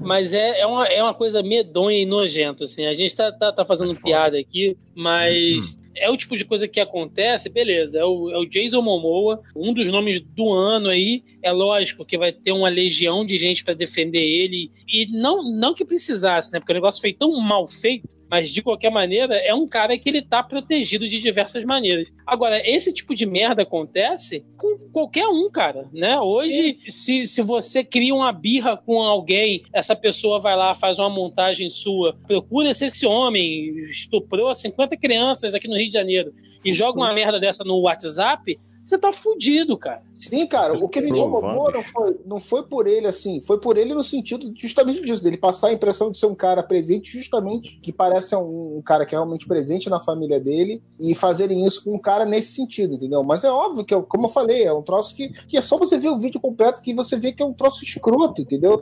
Mas o que Não, me tem como. incomodado é, é a pessoa fazer isso, cara. Puta, vai se fuder, cara. O que você tem na cabeça, bicho? Porra. Cara, é a pessoa que é ruim. Não tem explicação. A pessoa é ruim, cara. A pessoa não tem, não tem índole, não tem. É vazia por dentro, é oca, cara. É muito Além de não ter tempo, além de não ter tempo na vida pra parar e fazer um vídeo daquele, né? Ficar editando o vídeo, né, mano? Porra, pelo amor de Deus, cara. Muito ruim. Eu quero que ele se foda, é isso que eu quero falar. Pronto. É verdade, tudo isso aí. E mais pra gente não terminar o filme lá no fundo do poço, né? O Ah, podcast lá no fundo do poço. Vamos, vamos subir, vamos emergir, né? Vamos pra energia lá pra cima, já dizia o querido eh, Renan. Pra finalizar, então, eu queria que vocês fizessem suas considerações finais sobre Aquaman. O que, é que vocês esperariam pra ver no Aquaman 2, o retorno? Se quiser dar nota, dá nota. Se não quiser dar nota, não dá nota. Júlio, começa aí. Gostei do filme, muito bom, muito bom, Rogerinho. E, cara, não sei o que esperar do, do segundo filme, assim, a gente tem, assim, é uma incógnita muito grande, até porque, cara, da forma como eles mostraram o Aquaman fadão pra cacete, o rei da cocada preta, no final desse filme, fica difícil de imaginar que outra ameaça ele vai ter pra enfrentar ali. O Arraia Negra agora, velho, deu trabalho enquanto ele não era isso tudo, né? Agora cara vai ter tempo pra se preparar. Eu acho que, bom, como ele fez aquela armadura ali em 30 minutos com o telecurso segundo grau, se ele tiver um ano, realmente ele pode vir bem fodão, né? É, e vai ter ajuda Fazer agora um do. meca, né? É, vai ter ajuda agora do doutorzinho lá, né? Que, que tá falando lá do Aquaman. Então, quem sabe agora ele consegue um- um, financiamento aí, privado, e consegue fazer agora em uma forma melhor. que eu espero que eles consigam corrigir para um próximo filme. Esse timing de, de atuação e de comédia, assim, porque assim, o visual do filme é muito maneiro, a ação muito maneira, é, o roteiro é simples, mas coeso e, e funcionou legal. Tudo isso que eu já elogiei o filme aqui, eu realmente acho que, que foi muito massa. E tem o tom épico que o, que o Marcelo citou muito bem, que personagens da DC precisam disso, e finalmente alguém conseguiu fazer isso, né? Mesmo um personagem que começa como um bereza ali mesmo, como um cara que tá pouco se fudendo pra tudo e tal, e que a motivação dele se envolver, ele é meio que jogado nas coisas, né? Ele realmente não tem, não demonstra tanto altruísmo, mas mostra um pouco de crescimento dele, né? Até na forma como ele começa a repensar o que ele fez de errado com o pai do, do Arraia Negra lá. Mostra que o cara começa a, ter uma consciência de alguma coisa e tal. O filme tem muitas qualidades defeitos, a gente já falou também. Pô, eu gostei bastante, cara. Não, sei lá, um 8,5 pro filme, que algumas, algumas pequenas coisas realmente me incomodaram, de eu não conseguir dar um- uma nota maior do que 8,5. Eu acho que é o máximo do limite da- de relevar o- os problemas do filme que eu consigo dar, é um 8,5. Mas eu achei um filme muito legal, muito divertido de ver. E é como o Duende falou aí, cara. Eu acho que as pessoas, às vezes, perderam um pouco a vontade de simplesmente ver o filme para se divertir e saber que, cara, vai ter problemas sim que você vai ter que relevar, velho.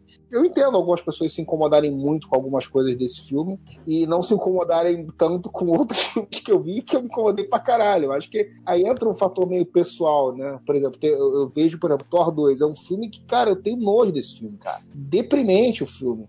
E tem pessoas que já conseguem relevar na boa, entendeu? E outra tem ódio de algumas coisas do filme do Aquaman que, eu, que já eu consigo relevar. E eu não sei se é uma coisa só de, de fã ou não, entendeu? Eu acho que é, acaba sendo uma leitura pessoal, do, uma coisa bem particular do que realmente incomoda a pessoa ali. Mas gostei bastante do filme, vale a pena. E assim, o Aquaman não é o Aquaman, mas o Aquaman tá, tá de boa, velho. Com os problemas que a gente já esperava, assim. Eu já esperava que fosse um se fosse um filme bem feito, que ia ser muito popular. Essa abordagem que pensada pelo Zack Snyder, né, mas que executada pelo James Wan com muita competência em grande parte, do, na, quase tudo do filme, né, alguns pontos aí que eu, que eu acho que deixa a desejar, mas foi muito bem o James Wan. Já imaginava que esse tipo de abordagem pro Aquaman no cinema ia fazer sucesso. E, porra, e tá fazendo pra cacete, né, cara? Tá batendo bilhão aí, tá botando no final todos os filmes do, da DC pós-Nolan. Senhor Duende Amarelo tirando os pontos negativos que já foram abordados aqui, tudo mais, é um filme redondinho. Eu acho que ele entrega litros de diversão, assim, né? Quando você desliga o cérebro, você esquece aquelas piadas horríveis, mas diversão no, no, modo de sentar na cadeira e ver um filme bacana, um filme de. mais um filme de herói aí, tirando essa rixa ridícula aí de, de DC e Marvel e tal. É mais um filme pra conta. Eu sou um dos caras que lê pouco a DC, porque eu realmente leio desde sempre leio Marvel, então acabei indo pra esse caminho da Marvel, mas não tenho nenhum tipo de raiva de filme da DC. Que esse pessoal tem essa raivinha, né, de DC e Marvel, assim, mas. Porra, eu torço muito para que os dois, as duas editoras, e tanto um filme de um quanto da outra, se igualem, assim. Eu acho que a DC, nesse patamar, qualidade de filme, ela subiu muito com o Aquaman. Mas muito. Não só nos números, né, de um bilhão aí de verdinhas, mas a qualidade do filme comparado a todos os outros da DC, é, é um mar de diferença. Falando, rasgando mais não pra Aquaman, que tá bom demais, cara. Eu gostei, o visual do filme foi o que mais me impressionou, assim, por ser designer e trabalhar na área e você ver é, padrões do filme de cor bonito, ver uma paleta de cores bonita, você vê fotografias bonitas, tem uma página dupla na tela, eu acho um fanservice que tem que ser feito, porque a gente paga cinema pra ver isso. O Momoa, a gente já falou aqui que esse Aquaman foi escrito para esse tipo de cara, para ele, que é um cara que na geração eu gosto dessa parte do Momoa, assim. Um ator, ele falha bastante, mas ele é um cara que tem carisma, cara. É inegável, assim. Ele entrega mais carisma do que atua. Tá dando certo. É uma fórmula que ele conseguiu encarar ali e entregar um serviço pra gente aqui, espectador, né? O segundo filme, cara, ser o Arraia Negro grande vilão, se vai ser uma lagostona, ele vai ter que salvar a Pororoca. Sei lá, velho. Vamos... O Aquaman na Pororoca ia ser foda, hein? Porra, isso é demais. Não, eu, eu, vou te falar assim: o que me preocupa de ter uma ameaça suficiente pro Aquaman é que assim, ele ainda nem demonstrou uma capacidade dele. Porque ele ainda não tá controlando os Candiru, hein? Quando ele controla o Candiru, aí fudeu. Aí o bicho cara. pega, verdade, verdade. Aquela parte que eu brinquei no meio do podcast dele perder a mão, colocar o gancho. Eu realmente espero que isso aconteça do meio pro final ou no final do segundo filme, porque ia ser um outro fanservice que é necessário ter, cara. Galera ah, pode... maneiro, sim. Eu acho que isso poderia ter, ser incluso aí no roteiro. Se o pessoal da Warner tá escutando a gente aqui do Areva, acho que deveria inserir essa, essa parte. Mas eu acho que assim, o segundo filme tem que manter essa qualidade que eles conseguiram alcançar nesse filme, entregar um, um bom entretenimento para quem vai pro cinema. Vamos ser menos menos cri-cri, assim, de ah, é DC, ah, é Marvel. Cara, não, é filme nerd, todo mundo ganha. Eu saí do filme contente pra caramba, porque é um personagem que eu não acompanho e fui assim de mente limpa assistir.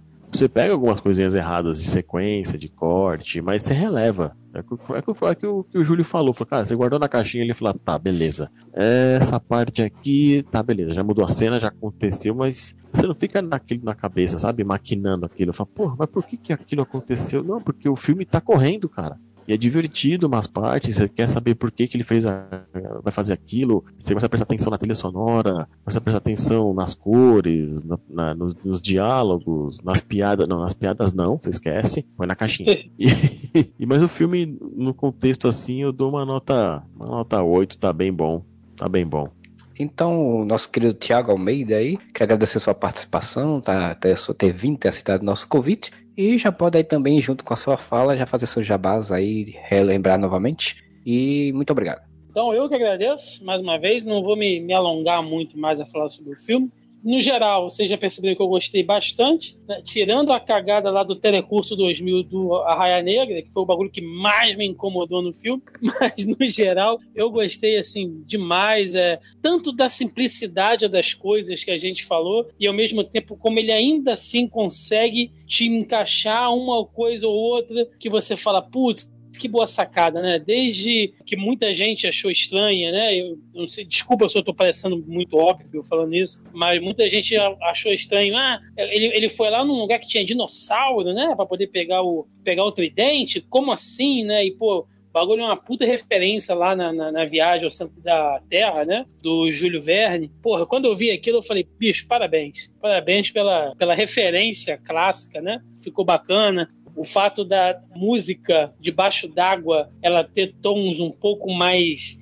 mais puxados para o grave, né? Você não tem música aguda debaixo d'água, porque é tudo meio abafado, mesmo aquela coisa épica, é muito tambor, né? Não tem tantos metais. As cenas de ação que ele tá fora d'água tem um sintetizador eletrônico que não tem nada a ver com a cena, mas que é para justamente te causar uma estranheza, né? Tipo, porra, o Aquaman tá fora d'água, isso é estranho, então a música é estranha. Então a música ajuda a narrativa nesse ponto. Ela tá ali para te incomodar mesmo, porque o lugar dele não é ali, é dentro d'água. Desde as coisinhas mais simples até as mais pensadas, é um filme que me agradou demais. Cara, figurino, as cenas de ação, acho que a gente já falou tudo aqui. Os meninos já falaram bastante aí, eu não vou me, me alongar muito mais. O Júlio, que é fã e, e deu 8,5 reclamando, eu me sinto da maneira mais canalha possível, confortável para dar uma nota 9 para esse filme.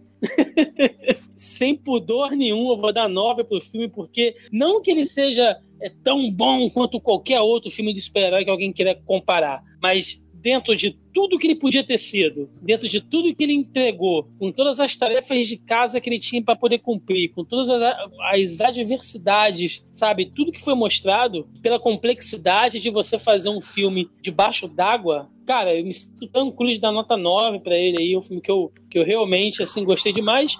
Para um segundo filme, eu espero que eles abordem talvez uma compilação desse arco aí do lá do Rebirth, né, do Aquaman Renascimento, que é justamente essa parte política, né, dele já sendo rei, tendo que lidar com as consequências do que o Orme fez, das merdas que foram feitas, das merdas que o Arraia Negra arruma para ele cena icônica lá no, lá no quadrinho agora dele batendo contra o dente na mesa do Obama, né? Quem sabe ele não faz um negócio parecido com o Trump, assim, tem que bater de frente com a política é, norte-americana, e aí talvez você pode ter uma participação especial de algum outro herói, né? A gente não sabe como é que vai ter esse universo DC, mas eu vejo claramente algum outro herói da DC fazendo uma participação ali no, no próximo filme do Aquaman, justamente com essa questão política. Então tem muita coisa para abordar ainda, sabe? E eu tô feliz pra caralho, porque nunca antes na história desse país eu consegui comprar tanta roupa do Aquaman. Eu entro na C&A, tem roupa do Aquaman. Eu vou na Riachuelo, tem roupa do Aquaman. Né? Eu fico comprando os negócios, fico mandando pro Júlio no, no Messenger. Ah, o copo que eu comprei, é o boneco que eu comprei, né? Mas eu tinha falado Fica isso, igual... já há muito tempo, cara, eu falei, cara, se o filme do Aquaman for uma merda, mas apareceu um monte de produto com o Aquaman clássico, pra mim já valeu fazer o filme. Não, que, porra, já tô aqui, tô, tô olhando pra minha camisa laranja, que eu já separei pra trabalhar amanhã, tá aqui em cima do sofá, bonita, tô muito feliz, tô muito satisfeito, tô realmente assim realizado e tô feliz de muita gente ter embarcado nessa onda, né? Tem muito espírito de porco, mas no geral eu vi muita gente tipo, nossa, eu nunca imaginei que o Aquaman fosse tão legal. Mesmo não sendo o Aquaman ou Aquaman clássico, ele tem muito do Aquaman ali. Então, é muito legal você, você ver esse tipo de coisa aí e toda uma molecada descobrindo o herói, enfim. Eu tô muito feliz pelo filme e por tudo que ele representa, por tudo que ele tá trazendo. Bom, fazendo meu jabá, mais uma vez quero agradecer vocês aí estar me convidando. Essa semana Inclusive, podcast que eu ouvi em 2019, ou melhor, que eu reouvi o episódio lá de Guerras Secretas, que para mim é um dos top episódios de podcast que eu mais gosto. Eu rio, feito um retardado na rua, ouvindo aquela edição do Guerras Secretas, que é muito engraçada, bicho. Nossa Senhora. Muito feliz aí, finalmente, você participar aí. Já conheci o Júlio de internet, enfim, conheci o Marcelo, né, o Duende. Obrigado pelo convite. Quem quiser ouvir mais coisas sobre o Aquaman, principalmente, a gente falou bastante do Aquaman esse ano, e outras coisitas mais aí do, de cultura pop, cultura nerd, dá uma entrada lá no Zona E, né, zonae.com.br, nosso site onde a gente fala de tudo que engloba a cultura pop, né, quadrinhos, games, cinemas. Tem nosso canal no YouTube também, a gente faz vlog, cobertura de evento, Brasil Game Show, CCXP, Anime Friends, quem quiser ver mais conteúdo, lá no Zona E a gente tem diversos podcasts na, na casa, né? Tem o Zoneando, que é o que eu faço parte, que é o que eu sou host. Tem diversos outros lá, tem o pessoal do Sala da Discord, toda semana faz um debate em cima de algum tema. Tem a galera do Mesa Cast falando de board games, card games, RPG. Agora a gente está com o pessoal do Porquê Valdemar, olha só, podcast de futebol, sim, porque nerd também pode falar de, de esporte, por que não? Vai estar chegando mais novidade aí. A gente vai estar com um podcast só sobre filme, podcast só sobre quadrinhos. Quem quiser dar uma chegadinha lá no Zona E é muito bem-vindo. E fica o convite aí também para vocês do Whatever, quando assim que, que puderem, colhem lá com a gente. Eu tô muito afim de fazer um podcast de Guerra Secreta, acho que eu vou chamar vocês. Pode repetir as mesmas piadas lá, que, que tá, tá tudo bem. Vai ficar, vai ficar muito bom. O problema é que é, script não funciona, tem que sair na hora. Ali É muito a gente cagando regra, cara. Não tinha nada pensado, mas foi falando. Puta que pariu, eu ri demais aquilo ali, cara. Mas é isso aí, galera. Obrigado mesmo pela, pela participação aí. Pra dar minha opinião final também, é dizer que eu fico feliz, né? Assim, todo mundo acha que a gente é tudo marveco aqui e o Duende Amarelo realmente é, mas o, o, o- mundo acha que a gente não gosta dos filmes da DC mais, que não sei o que reclama, mas não, a gente fica feliz quando tem filmes bons. Assim como a Mulher Maravilha, eu fico feliz de falar que eu gostei bastante do Aquaman, me diverti assistindo. Não é as mil maravilhas que poderia ser, mas é um filme que dá pra nadar ali de um nado peito, um nado crawl, um nado. Até, até um nado de costa também pode ser.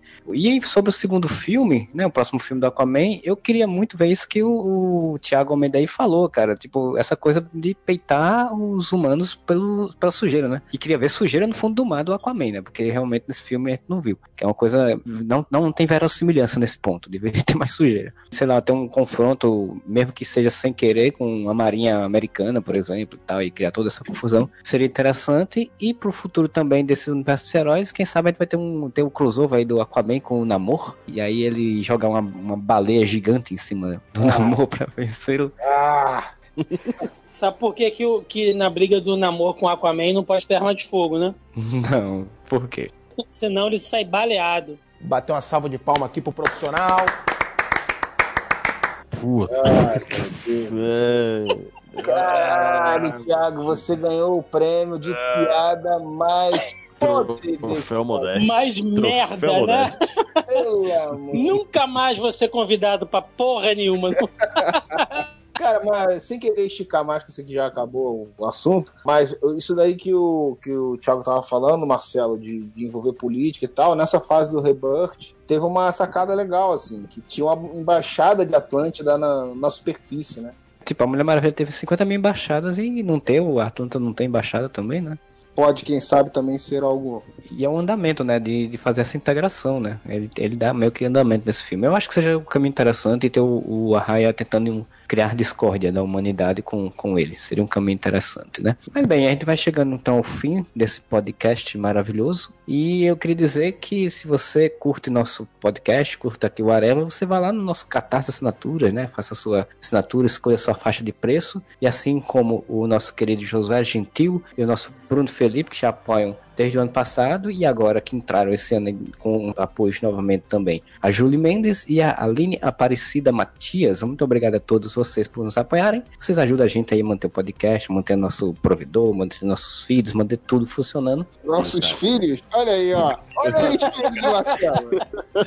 Olha, O- o- o- o- Os meus filhos, os meus filhos são meus, são, os meus filhos são meus feeds dos podcasts que eu tenho que fazer manualmente toda vez. olha aí. Garantiu a pensão, hein? Mata, gente. Quer dizer que a gente tá sustentando os Marcelinhos, rapaz. Parece verídico, hein? Nossos apoiadores aí estão Tá sustentando. vendo? Joguei mó verde, cestão de três. Não é, não é à toa, não, não é à toa que apoiador chama de padrinho, né? É, olha aí. Cara, mas aí tá, tá aí uma boa, hein? Quando o cara for ter filhos, é, vamos fazer um, um catarse assinatura. Você vai ser meu padrinho vitalício, né? Das crianças, Do menino. do menino. E é isso, né? Você pode encontrar a gente lá no Facebook, no Twitter, no Instagram, nossos perfis aí, com a- tudo o Areva com dos as. Ou vai lá no nosso site, né, o areva.com e deixa seu comentário, ou ainda manda para contato, arroba o areva.com e manda sua mensagem que em algum momento a gente vai dar uma lida aí no momento Areva, que geralmente a gente faz essa leitura, né? A gente volta semana que vem com mais um podcast e whatever!